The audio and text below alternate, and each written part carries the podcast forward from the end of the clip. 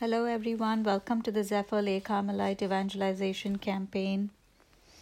Um, today, we're going to read question 71 from the Compendium of the Catechism of the Catholic Church. What relationship has God established between man and woman? Man and woman have been created by God in equal dignity insofar as they are human persons. At the same time, they have been created in a reciprocal complementarity insofar as they are masculine and feminine. God has willed them one for the other to form a communion of persons. They are also called to transmit human life by forming in matrimony one flesh. Genesis chapter 2 verse 24. They are likewise called to subdue the earth as stewards of God. So for my reflection, God created man and woman to share in his image perfectly and equally.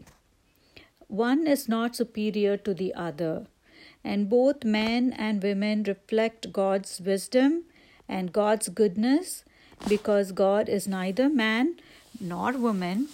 God is pure spirit, and his spirit resides in man and woman in the same way.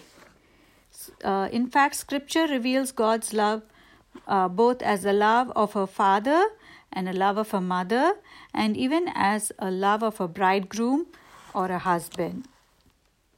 And God created man for woman and woman for man.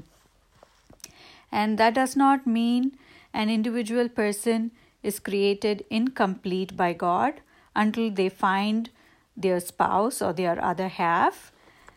Um, rather, Catholic faith tells us that we are made complete and perfect as individual persons, full of wonder and love.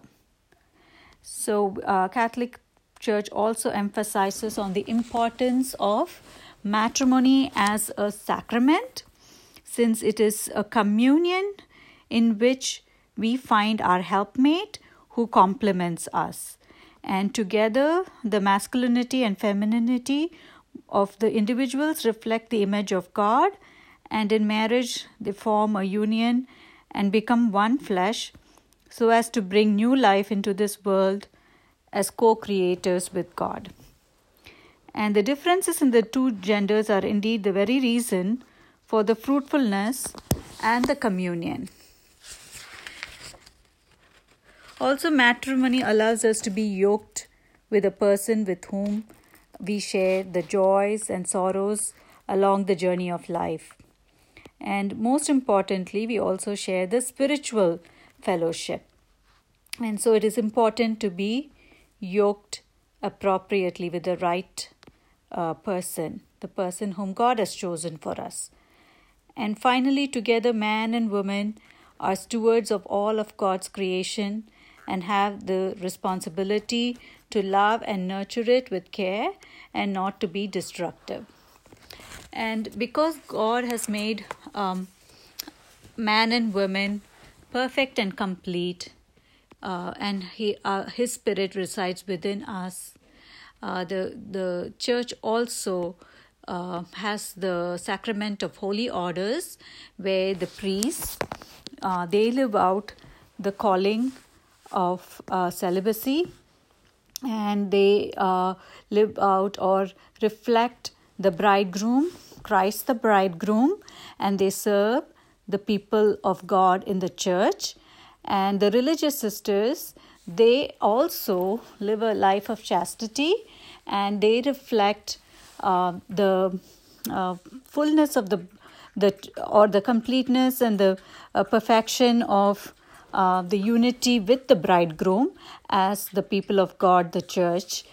And uh, so the holy orders is a sacrament of service, and similarly, holy matrimony is a sacrament of service where the man serves his wife and the wife serves her husband, and together they serve their family, the children, uh, and also their uh, extended families. So it's a beautiful um, communion and a beautiful community that God has uh, uh, Himself uh, instituted for us to live out uh, during our time on this earth. And um, that's my reflection for today. Have a blessed day, everyone, and thank you for listening.